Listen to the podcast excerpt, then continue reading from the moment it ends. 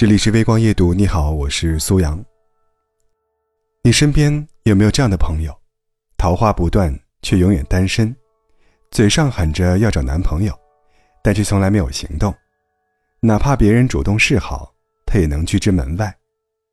小琪就是这样的人，在我们眼中，他对待爱情吹毛求疵，甚至到了有点夸张的程度。都说条条大路通罗马，但他能亲手把每条路。都堵得死死的。我们把时下最火的社交软件推给他，上线半小时他就果断卸载。他说：“开口就要照片，约见面，隔着屏幕实在是太不靠谱了。”可到了现实中，他照样难搞。有一次我们在吃饭，身后那桌一个男生眼睛时不时瞟向他。终于在结账要离开时，男生走过来，想要一个联系方式，交个朋友。他看了一眼男生，面不改色心不跳地说：“不好意思，刚好手机没电了。”等男生走后，问他为什么拒绝，万一对方是个不错的人呢？他摇摇头说：“一见钟情大多是见色起意，荷尔蒙作祟罢了，来得快，去得也快。行吧，萍水相逢不靠谱，那相亲总行了吧？”家里介绍的男生。知根知底，门当户对，可是两个人从开始到结束，尴尬的能在原地抠出一个三室一厅。对方鼓足勇气开门见山：“我觉得你挺好的，你觉得我怎么样？如果可以，我希望明年就结婚。”他礼貌的表示考虑一下，然后以最快的速度走人，拉黑删除。什么相亲呀，就是一场明码标价的爱情买卖。从那之后，再提起谈恋爱，他的口头禅已经变成了：“单身久了是会上瘾的。”谈恋爱，从来不是一件简单的事，从相识、相知，再到相爱，最后相守，两个人需要互相熟悉、互相打磨。可即便如此，可能还是逃不过分手的命运。有个女生分享自己的恋爱故事，她和男友恋爱十年。中间还经历了异地恋，很辛苦，但两个人都坚持下来了。终于到了谈婚论嫁、见父母、筹备结婚事宜的时候，爱情好像等来了好结果。可就在某一天，变故发生了。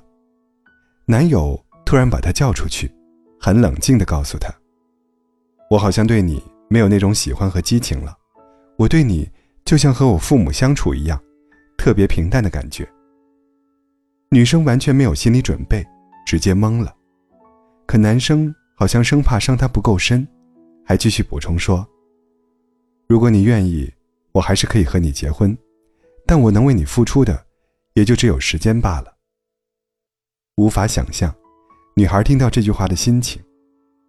那种感觉大概就像是，她拼尽全力搭建好了一座名叫未来的城堡，只要对方牵起她的手。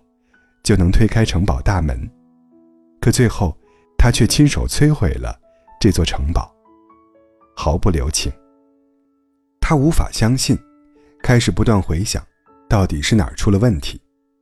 为什么突然说不爱就不爱了？这个善良的女孩甚至以为男友只是婚前恐惧。她哽咽着说：“和他谈恋爱十年，今年我快三十岁了，要怎么说服自己冷静下来？”接受下一段，再谈十年。那时候我已经四十岁了。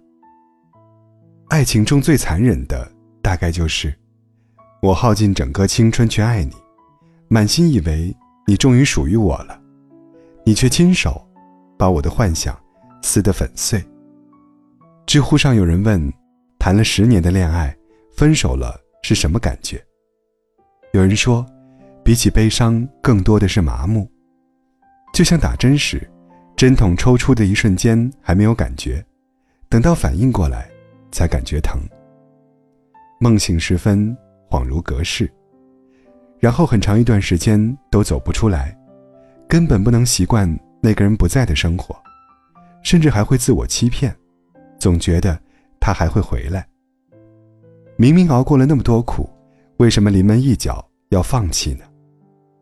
当你终于承认分手的现实，就明白，之前所有的努力都付之东流，说过的誓言也都成了笑话。原来爱情不只有天长地久，还有无疾而终。后来，我们慢慢失去了爱人的能力。一次心动，换回永远的心死。我们再也不会轻易开始一段新恋情，因为安全感这个东西，一旦崩塌，你会觉得接下来遇到所有的人，都是带刀而来。只是在每个孤独时刻，心里依然会对爱情有隐秘的期待。什么单身久了会上瘾，不想谈恋爱，不想找对象，其实潜台词是害怕再次分手。比起孤独，更怕辜负。所以，在爱情那扇门前，我们会反复张望、犹豫，想要看清门里的一切，值不值得我们奋不顾身的一跃。李宗盛在晚婚中这样唱道：“我从来不想独身，却又预感晚婚。我在等，世上唯一契合灵魂。